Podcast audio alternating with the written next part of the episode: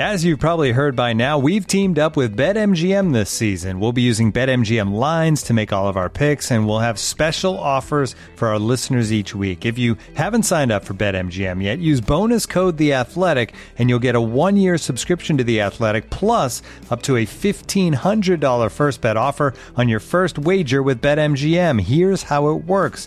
Download the BetMGM app and sign up using bonus code The Athletic. Make your first deposit of at least $10. Place your first bet on any game and claim your voucher for a one year subscription to The Athletic. See BetMGM.com for terms. U.S. promotional offers not available in D.C., Mississippi, New York, Nevada, Ontario, or Puerto Rico. Gambling problem? Call 1-800-GAMBLER. Available in the U.S. Call 877-8-HOPE-NY or text HOPE-NY 467-369 in New York. Call 1-800-NEXT-STEP in Arizona. 1-800-327-5050 in Massachusetts. 1-800-BETS-OFF in Iowa. 1-800-270-7117 for confidential help in Michigan. 1-800-981-0023 in Puerto Rico. First bet offer for new customers only in partnership with Kansas Crossing Casino and Hotel. Don't forget, if you haven't signed up for BetMGM yet, use bonus code The Athletic, and you'll get a one-year subscription to The Athletic, plus up to a fifteen hundred dollar first bet offer on your first wager.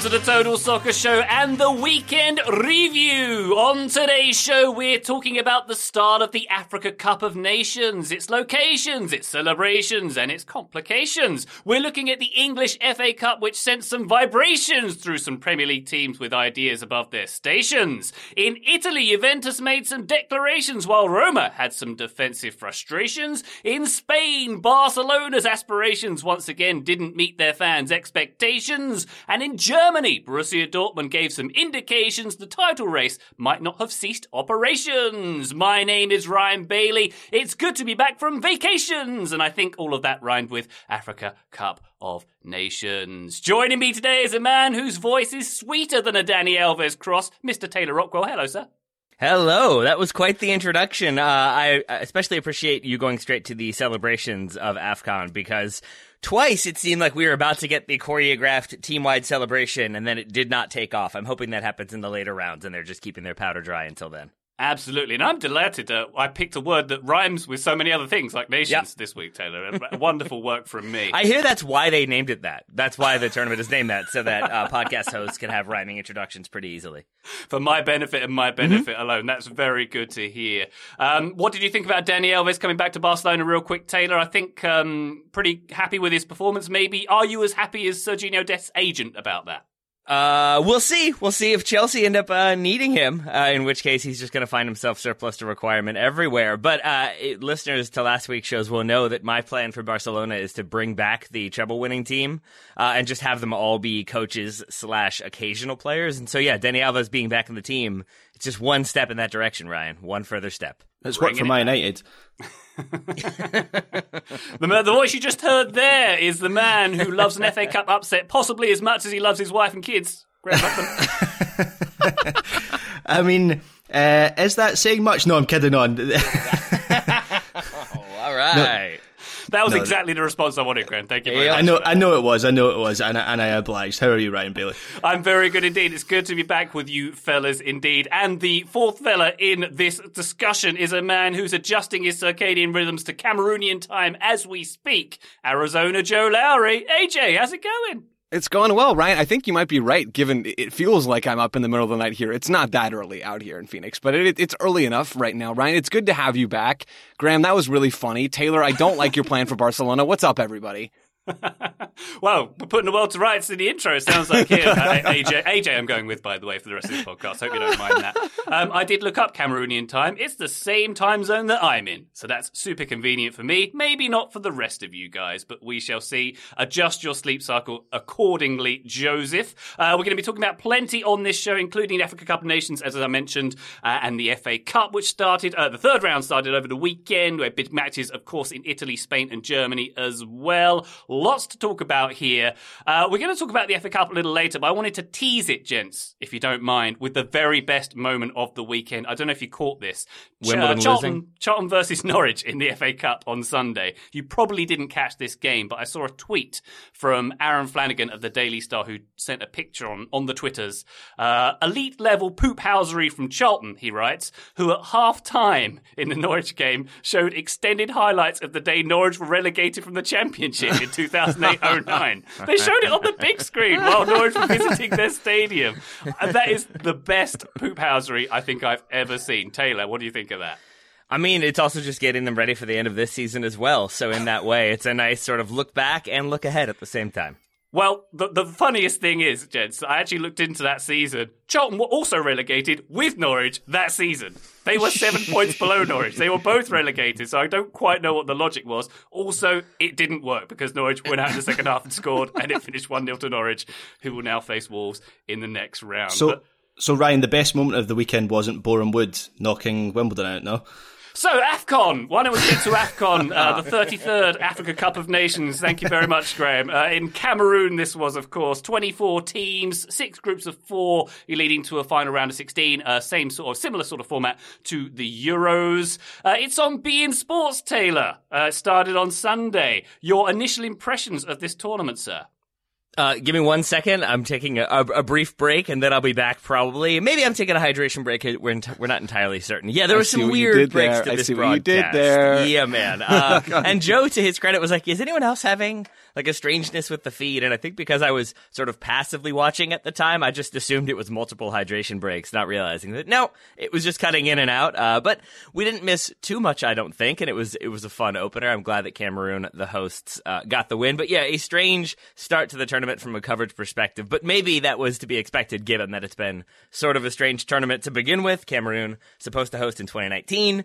Then that was pushed back to, I think, June and July of 2021. Then they were going to move it forward to January of 2021 to avoid the monsoon season. Then pushed back a year due to COVID. And now here we are. Players getting released late. Lots of positive tests. I believe there is still an open conflict in certain parts of Cameroon, but all that put aside for the opening game, which the hosts won. And I'm going to assume that is the way they wanted to start this tournament. Indeed, and a little bit more. I was learning, Taylor. Um, this actually clashes with the Club World Cup as well, the FIFA Club World Cup. And Al Ahly are going to play Monterrey in the Club World Cup on the fifth of February. Yeah. That's the day before the Cup of Nations final. Uh, six Al Ahly players are in Mm. the Egypt squad. Uh, so if they're in the final, there's a little bit of conflict there, I'd say, Taylor.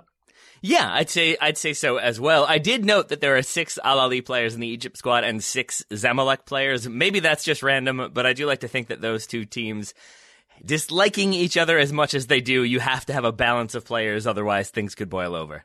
Indeed. Why don't we have a little chat about the opening game then? As you uh, hinted at there, Taylor, Cameroon against uh, uh, 2013 finalist Burkina Faso. Cameroon being the host of this tournament, they won 2 1. Uh, two penalties from their captain, Vincent Aboubakar.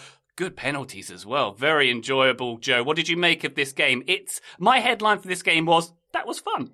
It was. It really was. And it was weird tactically. I like to watch these games through a tactical lens.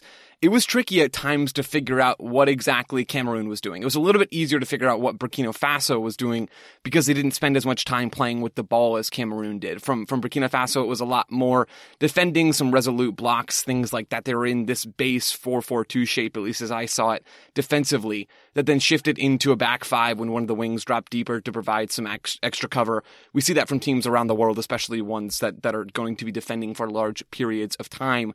Cameroon, though, like I said, was a little bit more confusing, and part of me thinks that's by design. With the personnel they have in the back line, they can go through a back four, they can play through a back four, or they can play through a back three, and they did both of those things in this game. The X factor, at least in that, that back line space, I thought was Seattle Sounders' very own Nouhou, right? He was playing this versatile left sided fullback, center back role, and he'd be a wingback sometimes overlapping, or he'd be tucked into the back line and, and providing the the anchor spot on the left side of that back line. And he had a huge impact on this game. He was really good defensively. He was energetic. He was mobile. He was focused in, and, and I thought he nailed a lot of his positioning. And then he was making some really important moves into the attack as well. He draws the second penalty in the first half, the second goal of this game for Cameroon. Essentially, he he creates and Aboubakar finishes. And I, I don't think we can talk really too much about Nouhou in this game, but there were other intriguing elements as well from Cameroon. At times, like I said, back three, and it looked more like a 3 5 2 with Ekambi and Aboubakar up front. Other times, it was more of a lopsided 4 3 3 or a 4 2 3 1. And really, all of those those numbers are just to try and give listeners, as I tried to give myself, some framework for watching Cameroon in this game. It was very fluid, a little bit hard to pin down, and I think that made Burkina Faso's lives pretty challenging. Yeah, uh, plenty of uh, t- uh, players from MLS in this tournament. Nouhou, of course, uh, arguably one of the stars of this uh, tournament so far, if I may go so far to say that. 404 players from European based teams as well. Graham, I said my headline for this game was fun. I think my subhead might be chaos. Um, within the first 40 seconds, we had a pretty wild challenge, a studs up at groin level tackle. yeah, I mean, it was the perfect opener for a tournament that is uh, frequently renowned for its its chaos. 40 seconds in, as you say, a tackle from uh, Yago, uh, Burkina Faso player. I, I can't really figure out why he wasn't sent off, other than oh, obviously it happened so early in the match. But uh, yeah, it was chaotic. Everything from you know, uh, Andre Onana also had a very chaotic opening 10 minutes. I do have some sympathy because this is only his uh, fifth match since returning from a nine month drugs ban.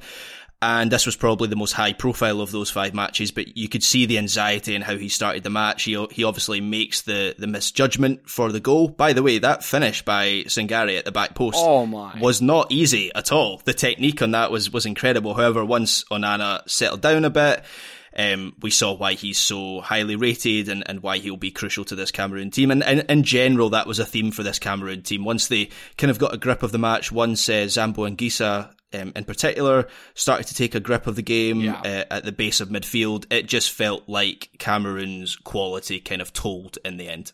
Graham, I'm, I'm with you. Anguissa in particular, I'm so glad you mentioned him he played a, a, little bit higher up in this game than I expected him to, and especially watching this game go on, he was playing more as an eight, you know, in front of a number six in this game. And I think as the game progressed, he started to drop a little bit deeper, or at least the game found him more. He found good spots to pick up the ball. And I thought that helped Cameroon gain more control. I mean, he, he helps earn, or he does earn, excuse me, the penalty in the in the first half that leads to Aboubakar's first penalty kick goal that gets Cameroon level. But he did so many other things in the run of play in midfield, spraying passes around, driving the ball forward. Anguissa is a player I really liked. And, and overall, Cameroon's performance in this game is something that I liked. I think they're the favorites to finish on top of Group A over Burkina Faso, over Cape Verde, over Ethiopia. I think they have the talent to make a pretty significant run in this tournament. They need to sharpen some things up in the attack, but I assume that some of that will come with game reps. But overall, Anguissa and Ekambi, and, and I really like Aboubakar up top as the nine. You've got Nouhou covering ground on the left. There's a lot to like about this Cameroon team. Taylor, yeah, Go, yeah, go I want to talk about Aboubakar, man. Yeah, I was going to lead that, you there. those penalties, goodness gracious. The first one, very good. The second one, especially good. Watching it again and realizing that he does not look at the ball from the time he starts yeah. his run up on that second one. He is watching the goalkeeper mm. the entire way and then ends up looking the goalkeeper off. He feints like he's going to the side that he is actually going to, then stares at the opposite side. Goalkeeper dives in that direction. He passes it into the first uh, side of the goal. And it was very impressive that he switches sides, but just the calmness of that finish on both occasions. That uh, for as chaotic of a start as it was, and with Cameroon down one 0 if that was maybe more questionable, I wonder if maybe there would have been some some nerves heading into halftime. But instead, he's cool, calm, and collected, and it's a two to one win. Uh, I will go back to that yellow card, that opening yellow card, just to say, not trying to take too many shots at the commentator, but he begins by saying um, like, oh, you have to wonder why there's like a yellow card given this early. Like, usually the referee wouldn't let that happen. And then, like, pretty clearly hadn't seen it happen live. Like, maybe had looked away to get a cup of coffee or something. And then gets the replay, and we get that fun moment of the commentator mid confusion about something immediately pivoting to the other side. And it went from ah you you got to wonder about that one. Like it's very early in the game. A yellow card seems premature. Maybe that could have been a red card though. It could have probably been a red card. How quickly he switched i did appreciate uh, even if the game did not devolve into the chaos that i had hoped it might in the opening uh, moments of this one. Still a fun game overall Very fun. It's generous, Taylor, that you think the uh, the commentator might be having a coffee break forty seconds into this game, but uh, uh, we'll, we'll, see just about settled. That. Just getting situated. just just getting a little yeah yeah. Time for a break. Uh, we've seen a good thirty seconds of this game already.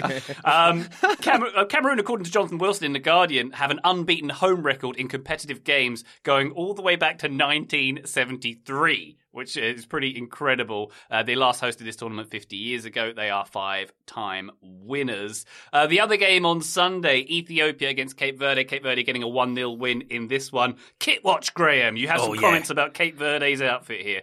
Yeah, so this is this is one of the best kits of, of the tournament. Certainly of those that I have I've, I've seen. I'm not sure I have actually seen all of them. There might be some away kits and so on that I haven't seen. Some third kits, but yeah, this this is a really nice one. Lovely use of pattern, nice gold typeface and trim. Um, so I might have to try and source this one. Sourcing African kits isn't always easy. You can kind of get uh, Ivory Coast and Nigeria, and I saw Ethiopia on classic football shirts the other day. So it might be quite difficult. I might have to put in the effort, but um, I think it'll be worth it. This is this is a beauty. This my, one. My one knock on the kit was that the manager was wearing a suit that was almost the exact same color, and so multiple times I kept trying to figure out how they were allowed to have twelve players on the field and why one of them stayed so wide the whole time. And then I would eventually realize that it was the manager. I doubt I doubt uh, Ethiopia had issues with that one, but I found that confusing. I also found pronoun- pronouncing the name of the country we're talking about confusing because there seem to be a couple different ones. I have always done Cape Verde, and it seems like it's either Cape Verde or Cape Verde, and I don't know how to feel about either one of those things. Well, Taylor, it, it does make sense because Portuguese, I believe, is the primary language Yep. in this particular country, and so I cannot be relied upon to pronounce anything that's Portuguese correctly, which I, I do pr- apologize for. But it's hard to nail that down. Yeah. Uh, it's it's tricky. Also, one other thing, uh, Graham talking about finding the kit. For shoot, well now I feel self conscious about how I'm going to pronounce it. Uh, what, uh, do you want to come to a consensus real quick so I can say this thing? I think this it's is- Cape Cape Verde if you want to go, or Cape Verde, Verde. if you want to go English, or Cape Verde if you want to go Portuguese, sort of. I'll go See, Cape. is- I'll go Cape Verde. This is the Bruno Fernandes principle again, where I've I've said this for too long in my life. I'm not changing now, so it's uh, Cape Verde until the day I die. you don't want to go Bruno Regardless of- Fernandes? No, Oh, okay, okay. I'm gonna say my thing, and then we can talk about this game. Darn it. Um, the the Cape Verde. When Graham's talking about trying to get a kit for Cape Verde, uh, I just like how he said, you know, it's gonna be hard work. It's gonna be difficult. Graham, you trying to find a kit sounds exactly like every manager ever trying to prepare for a game in a you know like a pregame press conference. I think you have that tendency. Um, just shopping for kits is basically your version of. African yeah, absolutely. I put in as much effort, yeah, as much research and homework. Coming Obrigado. back to the game, um, this was there was an odd moment, Joe. Cape Verde they had a free kick, they scored from it, but the referee blew up for a VAR check. Um, he ran over and to the monitor and came back like no no goal had been scored at all from the free kick. Gave a red card. then Cape Verde took the free kick again and hit the wall. I was confused by that sequence, Joe.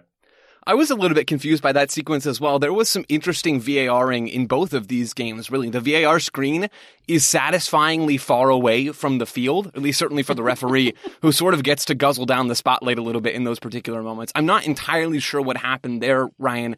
It's unfortunate that that red card for Ethiopia in this game, who I think are the favorites to finish bottom of this group. They don't have the top end talent that really any of the other teams in this group do between Cape Verde and Burkina Faso and, and, and Cameroon, especially. But nonetheless, I still enjoyed this game. I enjoyed both of these games, guys, so much more than I think I've enjoyed any game in a, in a really long time. Something so fun about tuning in, watching a tournament, learning a lot of things. Maybe that's the thing I enjoyed the most is, is getting a chance to learn and to see players and teams that I don't get to watch very often. I just, I don't know. It reminded me so much of why I love soccer. And weirdly, this game more even than the opener. And I don't, I can't fully explain why that is, but maybe it's the, the, the less heralded names, a lot of the players in this game that I just wasn't as familiar with. Maybe it's Jamiro Monteiro bossing the game for Cape Verde, which is not really the case, but he did have the MLS assist on the sec, on, the- on the, on the only goal, excuse me, for, for Cape Verde in this game. Verde come out in this 3-4-3 shape that usually looks like a 3-3-4 in possession or a 3-1-6 in possession with Jamiro Monteiro and Santos pushing ahead of Borges in midfield. They have depth and they have width in possession. Garry Rodrigues, I thought was a star. I believe he plays in Greece for his club, but he was making these runs in behind, really providing some depth and some verticality for their attack. And then up front, man, the talent is real in this game for this team. I, I liked Julio Tavares a lot as this big bodied nine. He does get the goal in this game to give his team a 1 0 lead. Just so much in this game to like, and it would have been even better without that red card to to kind of cool things off a little bit in the 12th minute, I believe. But man, I'm I'm having a blast watching these games, guys.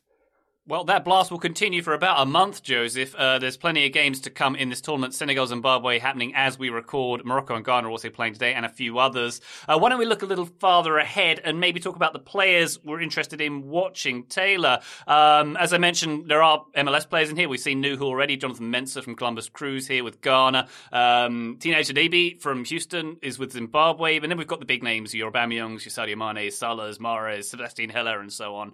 Taylor, who are you looking forward to seeing in this tourney?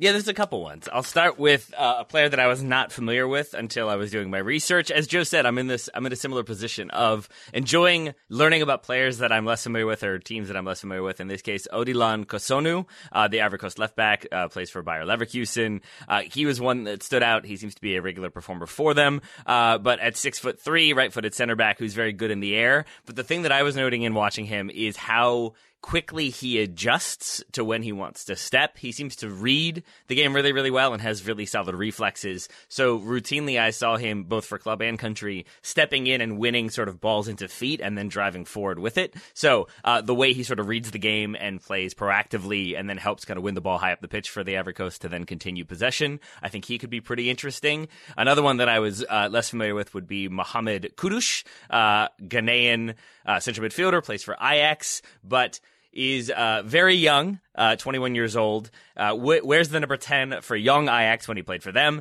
Does now play for the senior team, but has not played for them since November. Got a rib injury while he was on international duty.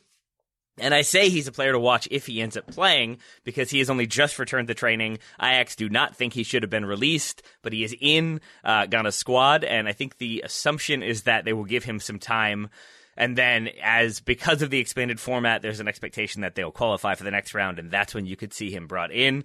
But watching him play, he is a left footed playmaker. He can spread the ball, he can find those through passes, he can hit a shot, and I think could be very important for a, a Ghana team that doesn't have a ton of expectations, isn't in sort of their prime, but I think could spring a surprise with the right combinations. Graham, anyone else we should look for? Yeah, so of, of the big names, the one that I'm most looking forward to watching is Sebastian Haller, uh, just obviously because we've seen plenty of him for Ajax this season. He's currently the top goal scorer in the Champions League, and so I'm interested to see if he can translate that form into um, into this tournament for Ivory Coast. He's a he's a pure goal scorer, obviously, and if Ivory Coast can create the chances for him, then I suggest he'll score a lot of goals in this tournament. The other, um, I'm going to run through another three very quickly. So two of them are young players. So um, Hannibal Mejbri, I'm, I'm, afraid um, I'm not sure how to pronounce that second name because everyone just calls him Hannibal.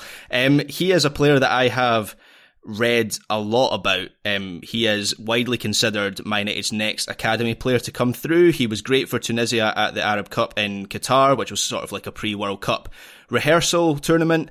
Um, and I want to see him make his mark at this tournament before he makes it big at Manchester United. He's not guaranteed to start games for Tunisia, but I think he could um, make a, an impact off the bench. Another young player is uh, Ilaix Moriba for uh, Guinea, who he was a breakout star for Barcelona in the second half of last season. I watched a lot of him. I liked a lot of what I saw. I thought I thought he was brilliant. And then he left for RB Leipzig, and we just haven't seen all that much of him since then. So I, I, think he has the potential to be a really great player. So I just want to see him play. I want to see more of him, given that he's not at Barcelona anymore and he's not playing as much. And then the third player is, uh, or sorry, the fourth player in total um, is Steven Caulker, who uh, is a bit of a weird one because obviously he has an England cap to his name, but he's since switched to Sierra Leone. And just for the novelty factor of seeing a player that we've all watched many times, but now we're watching him in a slightly different setting, that is an interesting storyline to me. So I'm not sure he's maybe, he might not be a player of the tournament contender, but, um, he, and, and he's someone that I'll be keeping an eye out for. Joseph Lowry, uh, any players or teams you're looking forward to seeing here? I'll go more on the team side, I guess, just to give a little variety here. Senegal certainly has to be one of the teams that I am most, it certainly is one of the teams I'm most excited to watch. It certainly has to be one of the favorites of this tournament. They're dealing with a, a small, or at least it feels small-ish, COVID breakout in their squad right now, so they're missing, uh, missing a couple of really important players in Mendy and in Koulibaly, certainly for the game they're playing right now as we're recording. But man, you look at the talent in that squad. Sadio Mane up top. They have talent in midfield with Idrissa Gana Gueye. They have Cheikhou Kouyaté.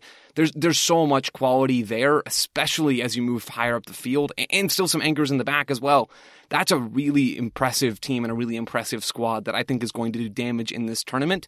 They're probably the team that I'm most looking forward to watching but Algeria's got to be another one, right? You think about the star power they have in Riyad Mahrez. There's talent in other levels of that squad and other lines as well. I think there's a real potential for them to win this whole thing, just as I think there is for Senegal, especially if Senegal can get healthy towards the end of the group stage and into the knockout rounds. I think that could work out really well for them. Algeria is another team I've got my eye on in this tournament. Taylor, who you got your eye on? I have my eye on uh, the two clubs, uh, two teams, excuse me, that Joe just mentioned for sure. Algeria, the reigning champions, returning, I think, 9 of 11 starters from the team that won last time round, and have not lost in 34 games, the world record being 37. So we could see Algeria set that world record in this tournament. A team wow. that will try to prevent them from doing so would be Senegal, the runners up in the last uh, iteration of this competition. Uh, to Joe's point, missing some players at time of recording. In the 87th minute, they are in a nil-nil draw with Zimbabwe, who are 101 places behind them in the FIFA ranking. That is probably not how Senegal wanted to start this competition, but I think still will be a strong team, as will uh, Cameroon, the hosts, and then Morocco. I have. Uh, thoughts on Morocco and Egypt? I think they're both going to be pretty pretty fascinating. Morocco with manager uh, Vahid uh, Halilhodžić uh, is very much in charge. He has left off key players like Hakim Ziyech of Chelsea, uh, of Ajax, Amin Harit of Marseille. And there was some speculation that that could come back to haunt him, but given that he has 14 wins, five draws, only one loss in his time in charge of the national team, seems like maybe it will not. And there's still plenty of talent around uh, this team, including Achraf Hakimi, Romain Saïss, uh, Youssef En-Nesyri, who I will never be able to pronounce properly, Nasiri, however you're supposed to say it, and then Munir El Haddadi. Nasiri. Uh, finally able to play for uh, Morocco, and I'm excited to see what this team can do, even without some of those stars. I think they will be very good, and I think Egypt will be, be very good as long as Mohamed Salah is in that team. They've got a lot of domestic players, as we've talked about. They've got some names we know, like Mohamed Elneny and Trezeguet and Ahmed Hegazi. They've got younger attackers as well, and I think watching them play it's very clear that like Mohamed Salah brings Liverpool to Egypt and he is playing everything very quickly. It's one and two touch. And I remember seeing Egypt without him and they are a much slower, more sort of route one team with him in there. It's a lot of quick passing combinations, a lot of quick counterattacks and just kind of high intensity across the board. Uh, a player that is heavily involved in that would be Galatasaray, Galatasaray striker Mustafa Mohamed, who's just very similar to Mohamed Salah and what I saw of him of just running people down, putting that pressure, winning the ball back high up, and then making things happen from there. Uh, so Egypt, another team that I think could make a pretty decent run in this competition. Excellent stuff, and plenty to come from this Afro- AFCON tournament. Plenty to keep you listener from uh, doing your day job properly over the mm-hmm. coming days. We'll take a quick break, a quick water break, if you will, a hydration break. We'll be back uh, with FA Cup and much more shortly. Today's episode is brought to you by our old friends Mack Weldon. Wouldn't it be nice if we could have things both ways, like a zero calorie cheeseburger, internet ads in March that weren't just reminders to do your taxes, a dog that never needs walking after midnight when it's cold, a Manchester United that is consistently good instead of their current scattershot approach? Well, we tend to think of clothing as an either or situation as well. People think looking sharp means starchy Oxfords and stiff chinos rather than effortless comfort. But it's possible to have it both ways. Mack Weldon makes timeless apparel with modern performance fabrics for guys who want to look and feel sharp without sacrificing comfort. From their light as air underwear to innovative anti odor tees and versatile yet comfortable pants, Mack Weldon has a full range of clothes that never go out of style. I got a few things recently, including a long sleeve polo, which I love, uh, maybe the most comfortable t shirt, which I also love, and my new favorite sweatpants, the Ace sweatpant. It's exactly what I described above comfort and versatile, but still stylish. It's the type of sweatpant I can wear to pick up my kids from daycare and not think, I'm now wearing sweatpants in public. The other parents will judge me. Now I just think, judge away, nerds, because you will never be this comfortable unless you're also wearing a pair, in which case, high five. Mack Weldon is not flashy. It's just classic, always in style, and made from the world's most comfortable performance materials. They're designed to fit both your style and the demands of modern life. So get timeless looks with modern comfort from Mack Weldon. Go to mackweldon.com and get 20% off your first order with promo code TSS. That's M A C K W E L D O N.com, promo code TSS to get 20% off your first order. Thank you to Mack Weldon for sponsoring today's episode. This episode is brought to you by Michelob Ultra, the official beer sponsor of the NBA. Want to get closer to the game than ever before? Michelob Ultra Courtside is giving fans the chance to win exclusive NBA prizes and experiences like official gear, courtside seats to an NBA game, and more. Head over to michelobultra.com slash courtside to learn more. Total Soccer Show, we are back. We are talking FA Cup third round. It's that time of year, Graham. Some Premier League teams entering the tournament and some upsets. Why don't we start with one of the biggest ones? Newcastle nil, Cambridge United of League One, 41 places below Newcastle, one. Kieran Trippier's debut did not go well for Newcastle here. Newcastle still only won one game this season. Graham, the, the best stat here is that Cambridge have beaten the same amount of Premier League teams this season as Newcastle have. Wow. Ouch. That is a sore one. um, I couldn't understand why this one wasn't picked for TV coverage in the UK because it quite clearly had upset written all over it right from right from the start. Yeah, this this was a, a really poor performance from Newcastle. I thought the poorest thing about their performance was the way that they failed to respond after going behind, which it was just feeble. There was no fight, nothing at all. And what this match made clear was they are probably going to need to move for a striker in this window. Obviously, Callum Wilson is out for a long while. Um, I've seen Chris Wood linked, the Burnley striker. I actually quite like that um, because Newcastle have just signed an excellent crosser of the ball in Kieran Trippier, who you just mentioned there, Ryan. So find someone who can finish these, finish those crosses, and they might be onto something. But yeah, this this was a.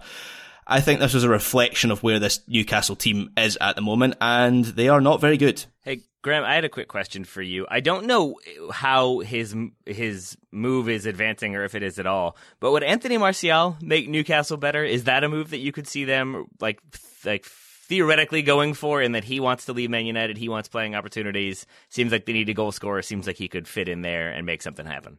I mean, he would definitely make them better, but it's not very not very difficult with that team that Newcastle have got at the moment. I don't think. Um, yeah, I would I would maybe be looking for more of a traditional frontman like yeah. Chris Wood. Obviously, Martial is a much better technically uh, technical player than uh, than Chris Wood, but just for the sake of getting someone in who remember when Newcastle were bought over and we said they need to sign players who can get them away from the bottom of the Premier League before they can go out and actually get the world class players. That that is Chris Wood to me. That actually is like quite a sensible signing. So I think Martial likely is on his way to Spain. But he would make them better, certainly. I, I just think maybe he um, maybe wouldn't be the front man that they need. Taylor, the last Newcastle game I watched before this was the one against Man United just yep. after the holidays, where they made themselves look rather good against Man United, and then they go and do this. I'm confused. This looks bad for Man United. Is my logic there? I mean that that's fair. I think it probably looks a little bit worse for Newcastle, just because this would have been an opportunity to not slack off, but instead show there is a response. They can fight on multiple fronts. They will have that response that I think Newcastle fans would like to see them have, and instead to see them not really muster that much. They get the goal that's called back for offside, but that aside, it wasn't a particularly strong performance. It wasn't as though they battered Cambridge and Cambridge just felt like like were able to scrape their way through. Newcastle have plenty of opportunities and it's some great goalkeeping.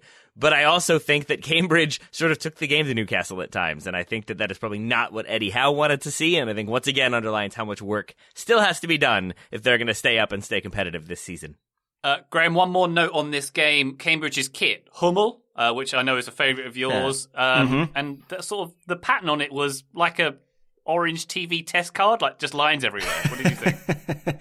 yeah, it was nice. The, the the thing about Cambridge United is has their badge always been like that with the big yeah. C and the big C and the big U? I, I've never ever noticed that before, and it's a it's a strange one. I'm not sure when that was designed, but it, yeah, it stands out. Is it stranger than uh, Kieran Trippier being really excited to have Kayak as a shirt sponsor? Did you see that photogram? Because that made me so happy today. I think he was actually pointing to a tiny, tiny, tiny little Spurs badge that's on the the the, the Newcastle shirt this season. on, on the oh, Cambridge badge, Graham, we'd just be glad that it's not the Cambridge United national team. I'll say no more about that one. Uh, Chelsea Chesterfield. Chelsea getting a 5 1 win here. Uh, Graham, very impressive. 6,000 Chesterfield fans yeah. uh, coming to Stamford Bridge for this one. It's, it does show the uniqueness of this tournament, I suppose, and the uniqueness of English soccer as well. Uh, Chesterfield being in the sixth division, taking 6,000 fans, uh, because the, the, the, the gate system is a little different in the FA Cup, and you can bring more away fans, and the gate is split differently as well. Yeah, and and that is incredible. The the depth of, of English football, I, I don't think is is matched anywhere in the world. The fact that a team like Chesterfield can take that number of fans to to a game, um, I thought this match in general showed the, the beauty and the ugliness of the FA Cup. So an upset was never really on the cards due to the gulf between top Premier League teams and lower league teams. And so in that respect, it, it sort of highlighted how the appeal of the competition is dwindling slightly when the whole competition is sold on upsets and the potential of upsets and you start a match and you go, there's no chance of an upset here. It does, uh, kind of dwindle the appeal. But then Chesterfield got to celebrate a goal at 5-1 and boy did they celebrate it. Those 6,000 fans went absolutely nuts. And uh, T- Taylor Lewis Hall in, in defence for Chelsea here. Yeah, a, a, player that it seems the response has been very calm, very measured, not at all that he is the next great uh, yeah. player and should start every single game. 17 years old, involved in multiple goals, had a very strong game. The question as always is uh, if you can do it against Chesterfield, does that equate to Champions League and Premier League, or will yes. Chelsea need to strengthen in January? I think it would be cool if they didn't. I think it would be cool if they if they rolled the dice a little bit and tried to see what happened with Lewis Hall. That said, again, I don't know how much stock you want to put in that one until he has more opportunities and more competitive games under his belt. But a very, very strong game from him. And again, at 17 years of age, you can't ask for much more than that. Frank Lampard would have rolled the dice, wouldn't he? I mean, obviously, yeah. Obviously. and lost. Unless it's Sergiño Dest, then get him in there. Let's make that happen real fast.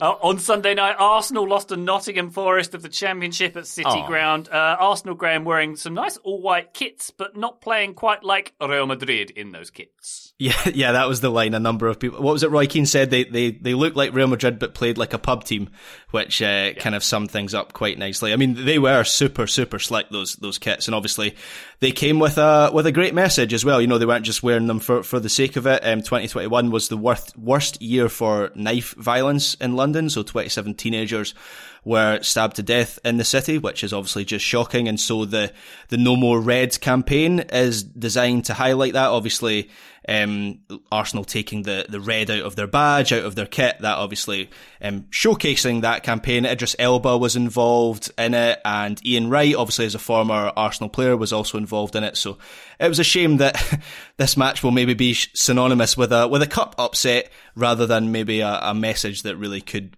um, could use some public awareness. Indeed. Uh, according to Opta Joe, Arsenal eliminated from the third round of the FA Cup for only the second time across the last 26 seasons. The other time, also against Nottingham Forest. Um, Forest are going to be playing Leicester in the next round. Leicester uh, easily dispatched Watford 4 1. Do we care, Graham? I'd just forgotten that Leicester were the cup holders, to be honest. 2021 and 2020 and 2019 have all merged into one year for me. So yes, obviously I, I remembered that they had at some point won the FA Cup. I just wasn't uh, 100% certain it was actually last season, but yes, it was. Indeed. Let's rattle through a few more of these FA Cup games. Tottenham beat Morecambe 3-1. Uh, Morecambe did take the lead in London in this one. Uh, Harry Winks scoring nicely from a direct free quick free kick from a crazy angle in that one. Joe, did you know Morecambe are nicknamed the Shrimpers and they have a shrimp on their badge? It's very fun. Ryan, I love that. I did not know that, but now I feel like I'm basically having dinner at Red Lobster right now, so go on. they are they're like a fishing town, and it's a big old shrimp on their crest. It's very think, very fun. Indeed. I think there are two teams named the Shrimpers, and now I'm a little bit concerned that maybe there's there's a derby, there's a rivalry that we need to have happen. I'm pretty sure Southend United are also the Shrimpers. Oh, you might be right. Yeah, that sounds a bit right. Yeah, Southend are also called the Shrimpers. yeah, so many coastal towns with shrimp in I'm them. so excited for this. The Shrimp Amazing. Derby. The shrimp battle. Tottenham, yeah. uh, there will be no shrimp battle in the FA Cup. Tottenham will host Brighton in the next round. Uh, Shrewsbury, or Shrewsbury, if you're that way persuaded, uh, they had the lead at Anfield for seven whole minutes before losing 4 1 to Liverpool. Roberto Firmino, Graham scoring a cheeky back heel in that one. It was it was a lovely little finish, but my favourite moment in this match was uh, Dan Udoh, who scores the first goal for Shrewsbury, doing the I don't even know how to pronounce it to be honest. Whatever the whatever Ronaldo says when he scores a goal, he does that celebration at Anfield, which was one of my moments of the third round. It's even funnier because uh, Shrewsbury's lead only uh, lasted only eight minutes. but if you're going to take your shot, you might as well make the most of it while it lasts, and he certainly did. Sure, indeed, Graham. Um, non-league Boreham Wood, as you inferred earlier in the show, Graham, they made history reaching the fourth round as well. Two 0 win over AFC Wimbledon. Uh, that one was on ESPN Plus as as, were many other games. Very nice to see that from my perspective. Uh, Boreham Wood managed by Luke Garrard, who was a Wimbledon ledge back in the day in his playing days as well. And also, um, Ted Lasso was there and Jamie Tartt, both in the crowd, eating chips. Isn't that fun? Boreham Wood going to Bournemouth in the next round. Uh, a bonkers game uh, with League Two's Barrow against the Championships Barnsley. Barnsley winning 5 4 in that one after extra time with a red card for Barrow as well. That one was cray cray. And one more game of mention, Taylor. Yeah. Uh, you wanted to put forward Kidderminster. Of course, everyone's favorite. Uh, Kidderminster with a two to one win over Reading. Mostly just wanted to mention them because they will forever be uh, one of those like random clubs that I'm familiar with because they have a connection to Daryl Grove. He played for Halesowen town, and I believe his cousin or nephew, one or the other, uh, played for Kidderminster. So I was definitely pulling for Kidderminster in this one. I'm glad they got the win, and uh, credit to the mighty Boreham Wood. Let's let's shout their names one more time, even though I guess playing against like sort of amateur opposition, you're expected to get that win. They still did. So credit to Boreham Wood. Credit to Kidderminster. Serie A. Let's move on.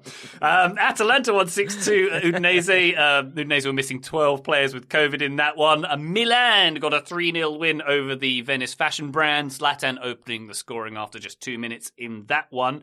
Inter Milan, Graham, they stay top with a 2 1 win over Lazio. Uh, Milan Skriniar getting the 67th minute win in that one. Did you catch that one, Graham?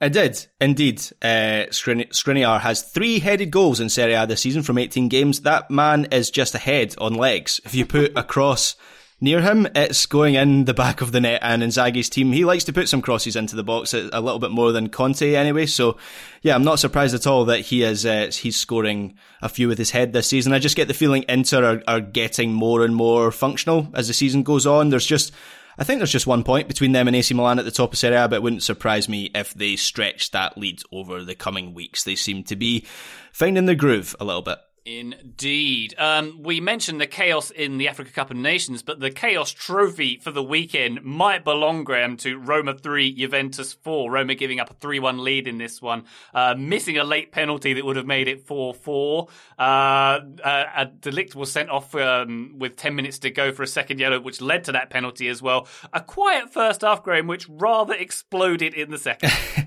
yeah, absolutely. I mean, this match had absolutely everything seven goals, and then it went from 3 1 1 to 3 4 in seven minutes. Some of the goals were absolutely stunning, like the Pellegrini free kick. There were red cards, missed penalties, terrible defending. Yeah, this was, this was one of my, not just one of the games of the season in Serie A, this was one of the games in this, of the season in any of the big five European leagues this season. It was so chaotic that it was, it was almost impossible to, to analyse. The only kind of tactical analysis I can maybe offer is in the second half when it went from, um, 3-1 to, to 4-3 to Juventus. It seemed like Juventus just kind of pushed everyone up a little bit further. In particular, Locatelli was moved into a more attacking midfield position. Artur was brought on to, to anchor things in midfield, and that just unlocked a lot of the players that Juventus had on the pitch. And I think it's proof of how Allegri, who was actually suspended for this match, he wasn't at the game, but he kind of has to ditch the negative tactics that have, they haven't really done much for Juventus this season. And, and Locatelli is a microcosm of that. He's much more effective going for, uh, sorry, he's much more effective being further forward up the pitch. So you get someone in behind him, like Artur, to anchor things up. You free up Locatelli, and I think that makes a big difference for Juventus, and it, it proved so in this match. And at the very least, uh, Jose Mourinho is taking this one really, really with like, like not freaking out at all and not furious about it. I saw his quote when we allowed them back in for 3 2, a team with a strong mentality like Juventus, the fear set in, a psychological complex 3 2 is not a problem for me, but it is for my players. When you're in the S, you get back on your feet, but some players in the locker room are a bit too nice. Feel like we've heard him say that about other teams in the past, and maybe this will be the moment when they kick on and kind of get that, that level of grit that Jose Mourinho requires. Maybe this is more frustration and could be a frustrating season in the end. Not sure which way it's going to go, but I also don't really fault him when they do sort of concede as many as they did as quickly as they did, and then their captain fails to score the penalty uh, in the final minutes. Reason for frustration, I think. Frustration uh, warranted in this case. So the uh, Italian papers are tearing Mourinho a new one yeah. um, in this uh, this day, Taylor. I'm a little confused. He used to be good at defending, and it doesn't seem like this Roma team are very good at defending. They quite often look very clueless. I mean, is this just a, a, a reduction in Mourinho's powers? Uh, what's going on here? I mean, you heard him say it. It's it's the players, not him. He is still a good defensive manager. It's just the players failing to execute his game plan perfectly. At his last four clubs. Yep, yep. Always the players. Always the players. Again, I do, I do feel a little bit like I guess as a manager, you've got to try to like stop the rot when things start to change. And if he could truly see the writing on the wall, maybe should have made some more aggressive changes. But I still think that quote probably I'm I'm taking it out of context here, and I'm going to put it back into context to say that I do feel like that was a moment of frustration that was valid in my mind when his team goes about losing a game the way they did. Yeah. Uh, also, bad news from this game. Federico Chiesa has Yeah. got a an, an ACL tear, Yeah, so will be out for a few months. That's pretty unfortunate for Juventus here. and Um, Italy as well. They've got their World Cup playoff place uh, matches coming up in March, and he won't be available to play, which is bad news for them. Jerry Seinfeld popcorn shame gif from my perspective on that one, Graham. Um, Roma, by the way, play "Smells Like Teen Spirit" when they score a goal. Uh, Joe, "Smells Like Teen Spirit" is by a band called Nirvana, who were in the nineties. Ask your parents. Okay, thank Um, you, thank you. You're welcome. And can anyone figure out why they play "Smells Like"? I saw you. I saw your tweet, Ryan, over the weekend. I think you believe that, and this is if you're a club and you have a, a goal music that actually means something, then that's great. But I don't think a lot of clubs put a great deal of thought into their goal music, and proven by the number of English clubs that have that song that goes da da da da da.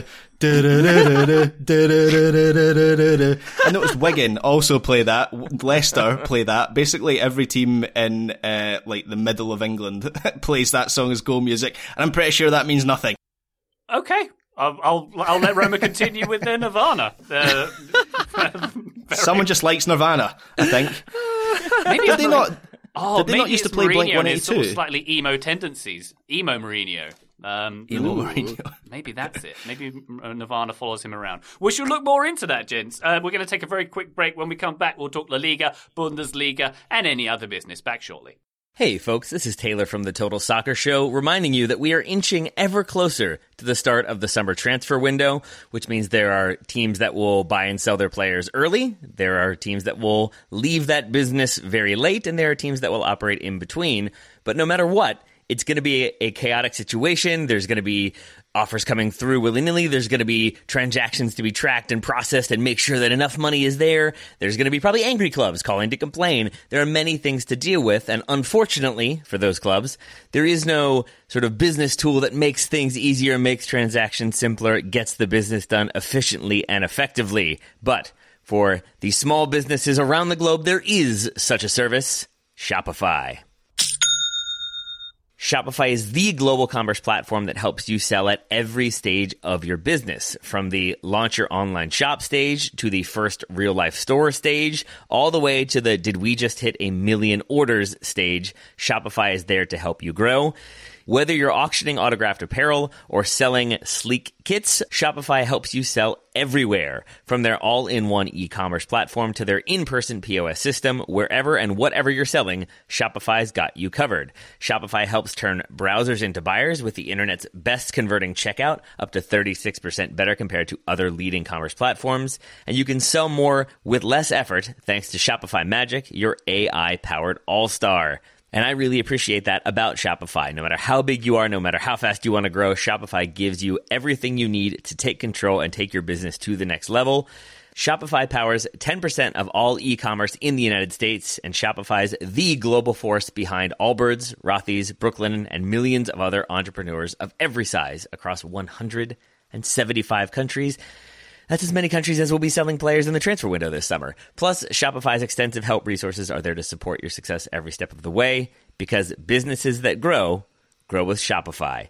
Sign up for a $1 per month trial period at shopify.com slash TSS, all lowercase. Go to shopify.com slash TSS now to grow your business no matter what stage you're in. Shopify.com slash TSS.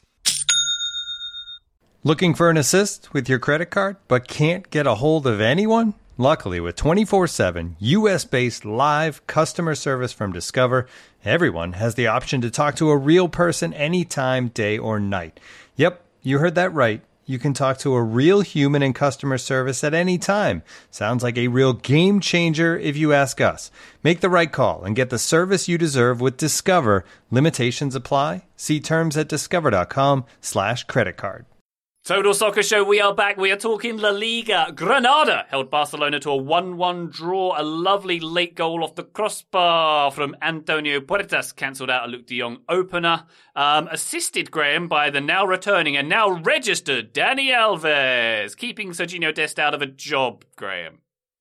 Yeah, that that is slightly concerning for the USMNT. I would say that Dest maybe isn't getting as much game time as as seemed to be the case at the start of the season. Dani Alves has started the last two matches for Barcelona at right back. He played in the Copa del Rey during the week, and as you say, he contributed the assist from which Luuk de Jong scored in this game. And we have seen that as Barcelona, as I've mentioned on the podcast a number of times before under Xavi, they are struggling to score goals. And it feels like maybe they have struck upon something with that connection between Luuk de Jong and, and Dani Alves. So that might be enough to keep Dest out of the team if, if Dani Alves is, is putting crosses in like that. He doesn't have the mobility like he used to. Obviously, he's 38 years old now.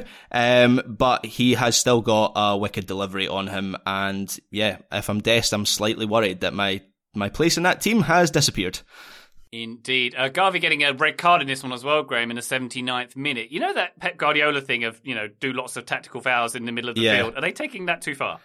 Yeah, so that is one of the things that is becoming apparent about Xavi's approach is that Barcelona are conceding a lot of fouls, and that is becoming a bit of a problem for them, exemplified by what happened in this game. So Gavi, in particular, he picks up yellow cards for fun. He's got nine um, for the season, with two of them coming in this match, and that proved to be a turning point in this match because obviously Granada go on to get the equaliser through Puertas late on in this match. So I, I don't have a solution for that. It seems like you need an invisibility cloak, the what the kind that Fer- Fernandinho has or Casemiro has.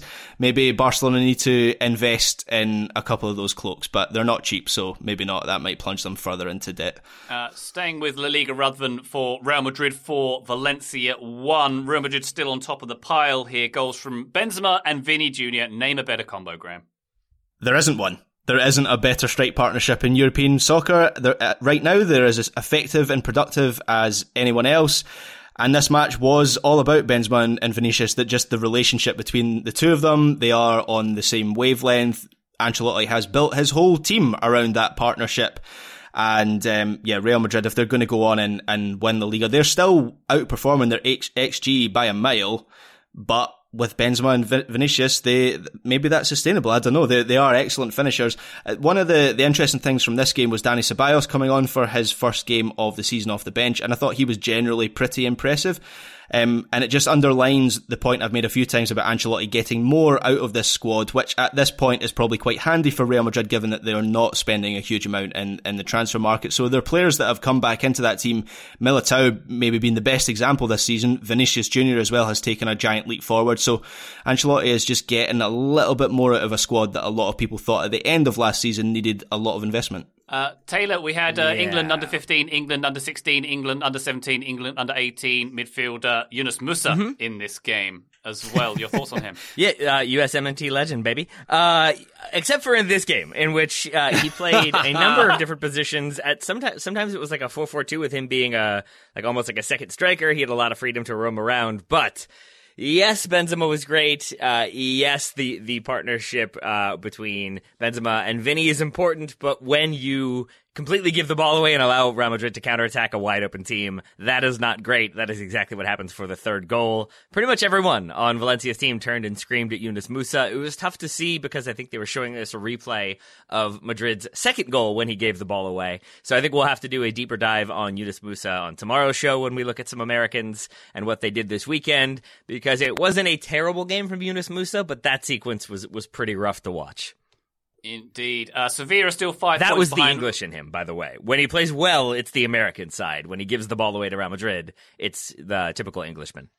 Oh, honey. Okay. Uh, Se- Sevilla still five points behind Real Madrid with a 1 0 win over Getafe. Uh, Villarreal had a 2 2 draw with Atleti. Angel Correa scoring from the centre circle in that one. Uh, listener, check that goal out if you haven't seen it.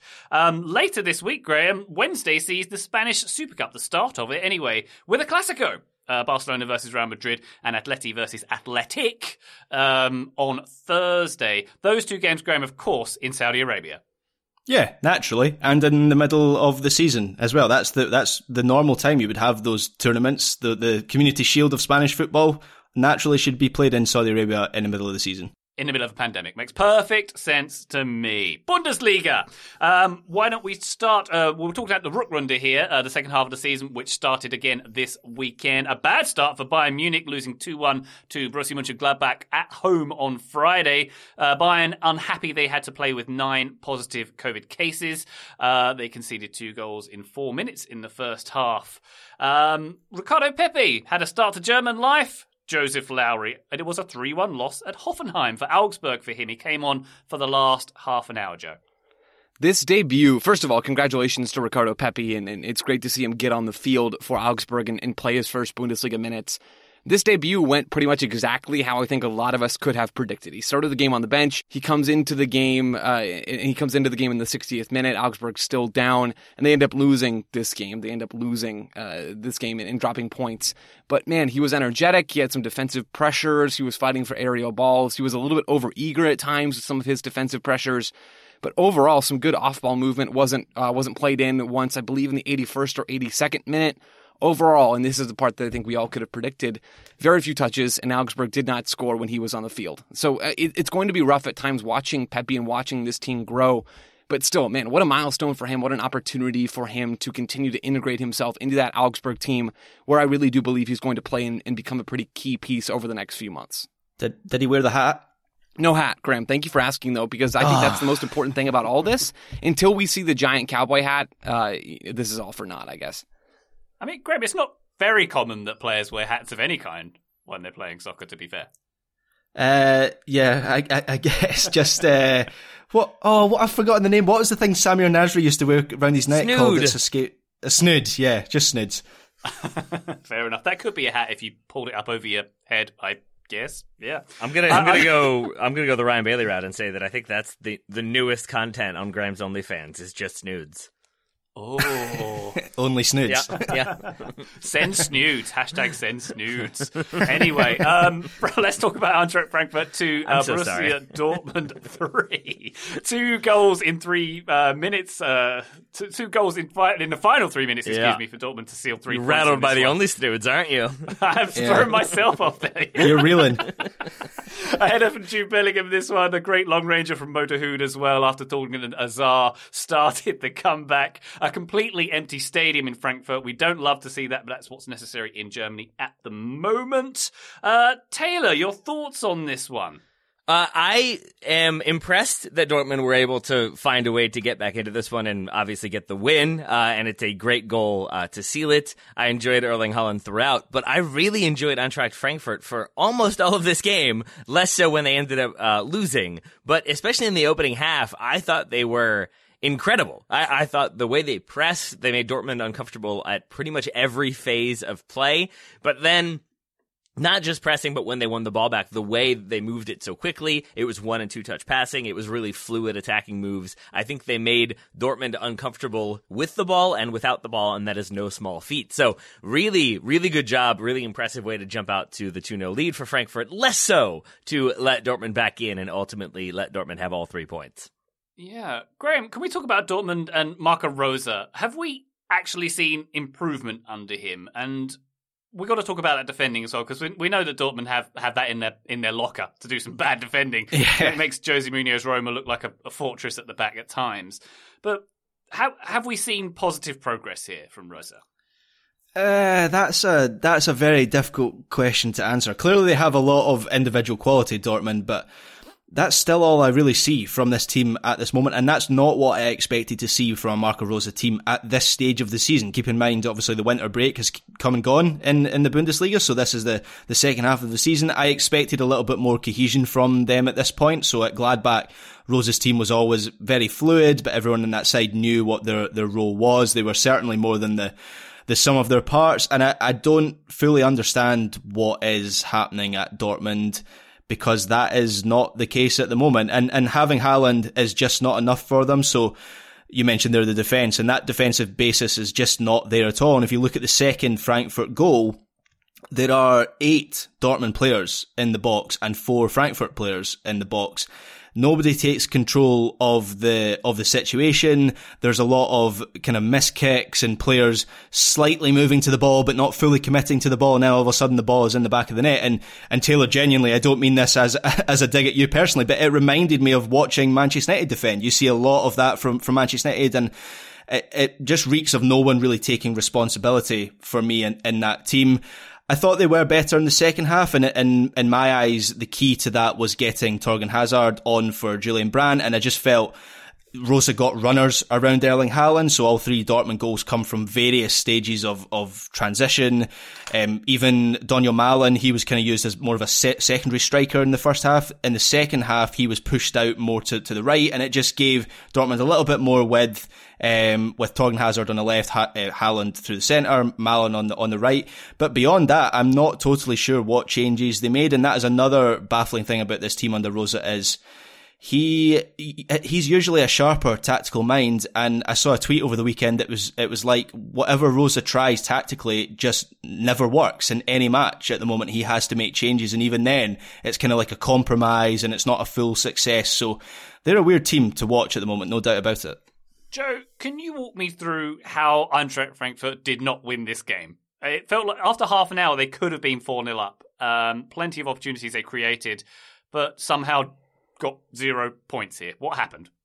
I think over the course of this game, Dortmund in this one, I actually don't think this is a weird thing to say. I don't think they were bad outside of the moments when they were really bad, right? I, I, think they had pretty decent control of the game. They had some nice passages of play in possession in the first half, but then you have Kobel parrying the ball into the inside of the post and into the back of the net, and you have Marco Reus coming back and making mincemeat out of that defensive play and, and losing the ball, and then Mari scores his second goal in the 24th minute. You have those individual moments, and there's other chances as well that Frankfurt had, although I, maybe not a, a ton in that stretch. Dortmund put themselves in the hole but really, it, it, felt to me like they always had the talent, and they clearly do when you look at the squad, to get a result out of this game. And I think it comes from them wearing Frankfurt down over time. They get Thorgan Hazard on the field, as Graham mentioned. I completely agree, Graham. That was, at least in terms of how the game started to change, a, real, really important move from Marco Rose to get him on the field to tuck Marco Reus inside a little bit more as a 10 or a left sided number eight, although I think he was a little bit higher more often, to get just really quality attacking players out on the field and let them run a little bit. I think that was key. And so you get the goal in the 71st minute, you get the goal in the 87th minute from Bellingham, and you get that final goal from Mo Dahoud in the 89th minute. But even there were other moments in that sequence, there were other moments in that stretch, the last 20 minutes of this game, where Dortmund start to look really dangerous. And I would argue, Ryan, to get back to your initial question, that the seeds were there for that early on when you look at how Frankfurt approached defending in this game and how Dortmund possessed.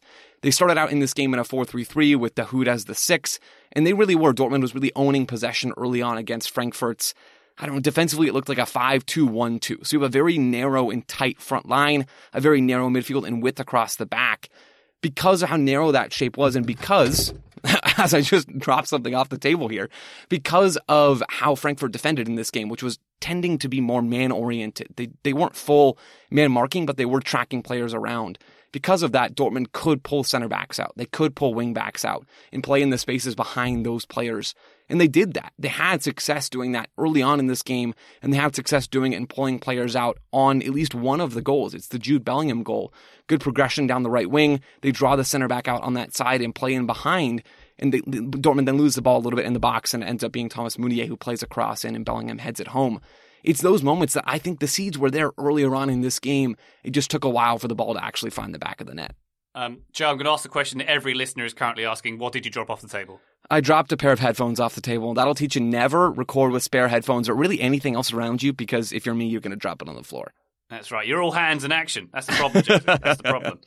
Um, Taylor, uh, Erling Haaland with a yeah. yellow card and an assist in this one. Mm-hmm. And I didn't notice this, but you put on the running order that he was talking trash in Spanish at the end. Yes, he was. Uh, it it was a, a fun game from Erling Haaland, who at times looked uh, pretty annoyed in the first half. The second half, I think, uh, was a good motivator. I watched the Mahmoud Dahoud goal multiple times to see if Haaland does anything in terms of a screen. He doesn't really. He just gets out of the way. But then in the dying minutes, in the dying seconds, he draws a foul uh, from Rafael Borre uh, and gets a couple kicks. And as he gets up, he, the mic clearly catches him saying "Que paso, que paso" over and over and over again in, into Rafael Borre's face.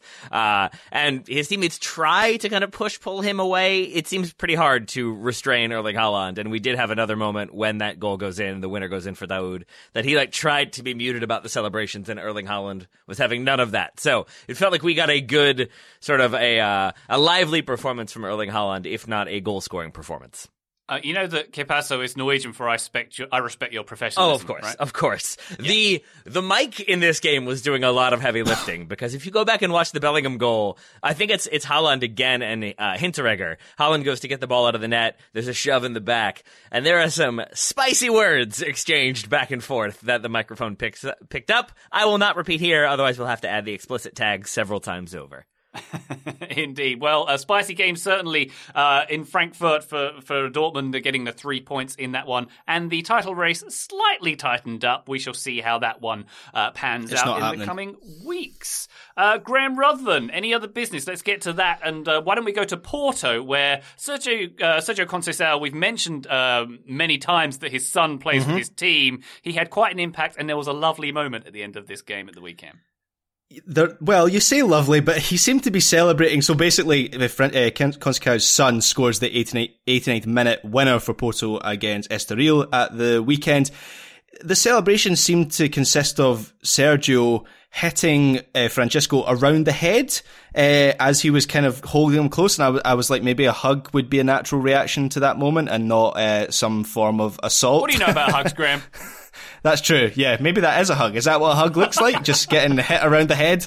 Uh, but yeah, it was it was it was a cool moment. I think it's fair to say, even if uh, Sergio's reaction was slightly peculiar. Graham, I thought it was lovely nepotism, personally. Taylor. Uh, actually, I should say this to Ryan. I'll address this to Ryan. Ryan, uh, I think more Seinfeld references for us.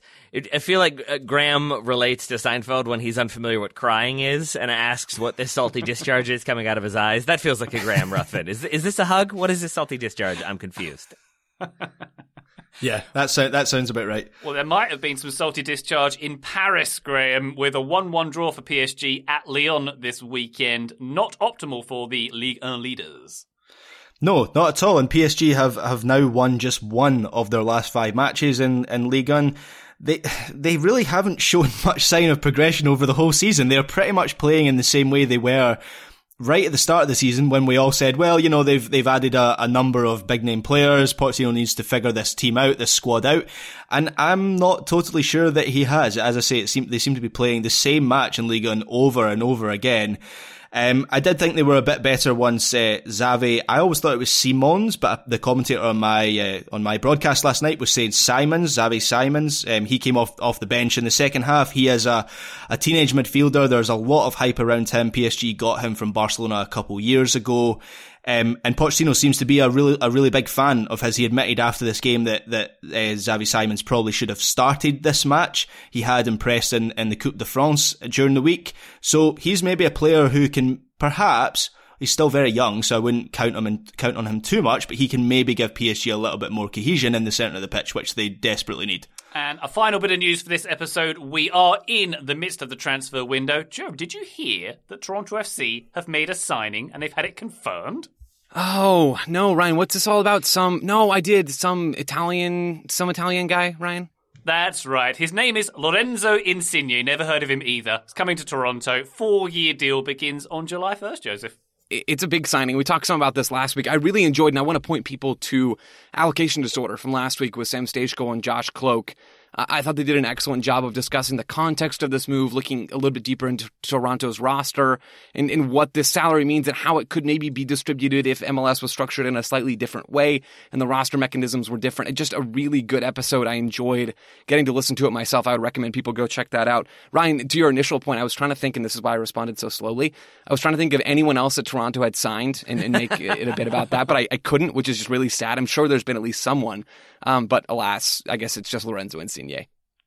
That is the big money deal. And you guys, you're the big money deal to me, baby. That didn't make any sense. But Taylor Rockwell, thank you very much for your contributions in this episode. Uh, thank you, Ryan Bailey. I do have sad news. I'm going to go into mourning. Fatih Terim has been sacked at Galatasaray, and I don't know what to do with myself. I'm going to have a go, going to go have like a, a good long walk and stare off into the distance and see how I feel at the end Start- of things. Start the campaign to get him to MLS. That's what you should I mean, do. I think the, if past is precedent, it will be Galatasaray. Then he'll be appointed Turkish national team manager again, just in time to then be reappointed as Galatasaray manager. Well, no, Taylor, he's actually he got sacked because you and him are going to start your podcast. I thought. That's what oh it yeah, that's right. That's right. I mean, I'm down. If he's looking for opportunities, it's I'm gonna have to kind of brush up on my Turkish because, as I recall, his English is not so great. Brush up on my Turkish sounds like a great podcast name for you and Terim Taylor. I like the sound of that. Uh, Graham Ruthven, uh, thank you very much to you. And I still can't stop thinking about onlysnoods.com. me too. Me too. Thanks, Ryan. And Arizona Joseph Lowery, a pleasure as always, sir. Thank you so much for your contribs. Shane O'Neill. Shane O'Neill. That's another one. Toronto. Shane O'Neill. Boom. Nailed Good. it. Some some Canuck action snuck in there at the end. Thank you very much, Joe. And listener, thank you very much. We'll be back soon on your feed. Bye.